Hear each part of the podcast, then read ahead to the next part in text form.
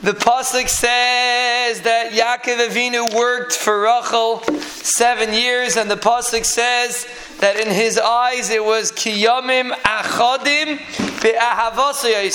because he wanted to marry her so so much. So Mela, that's why it seemed like very quickly, it seemed like a very quick uh, wait for seven years. And the obvious question is, if you want something and you're waiting for it, so then it's not very quick. It takes a long time. You don't look at the seven years as if it's so quick. So what does the pasuk mean that it was kiyomim achadim So it went by very quick. And Reb Shimshon says, Yisoid, we actually said it by Sfir Sa'imer. He says there's two kinds of waiting. There's a waiting that a person is waiting for something, so the waiting is just, he has to wait a certain amount of time until he achieves his goal. So then it looks like he's waiting a long time because he has to reach the goal. But then there's a different kind of waiting that you need that waiting in order to achieve your goal. For example, Sfir Sa'imer, you can't just come into Shavuos. You need 49 days in order to be able to reach Shavuos. So there, you don't, you're not waiting. It doesn't seem like it's taking so long. Fakat, you're enjoying your.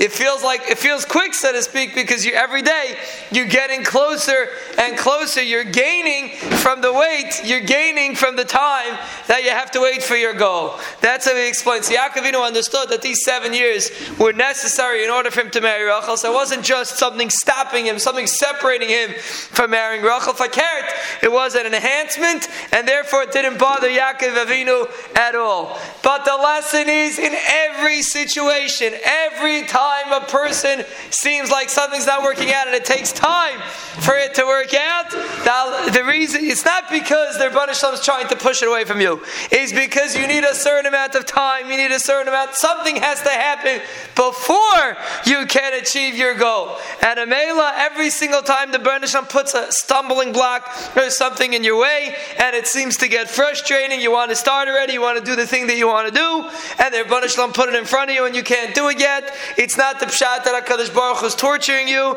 The pshat is that in order to achieve your goal, you have to have this X, Y, and Z. This is a building block. It's not a stumbling block, it's a building block to help you build your goal, to help you come closer to your goal. And that should be kiyamim achadim. We should feel like the things that hold us back, those stumbling blocks that we perceive are holding us back are really the building blocks that help us build the goal, the binyan that we are trying to build in every situation, whether we see it or we don't see it. The reason why the Rebbeinu Shalom pushes it further away is because we're not ready for it yet. But when we're ready for it, it's a building block to help us build the binyan that we should be zoicha to achieve the goal that we want to achieve. We're not sitting here trying to learn Maseches Pesachim waiting for the end of the Masechta. No! Every single block, blot is a building block to achieve the goal of 118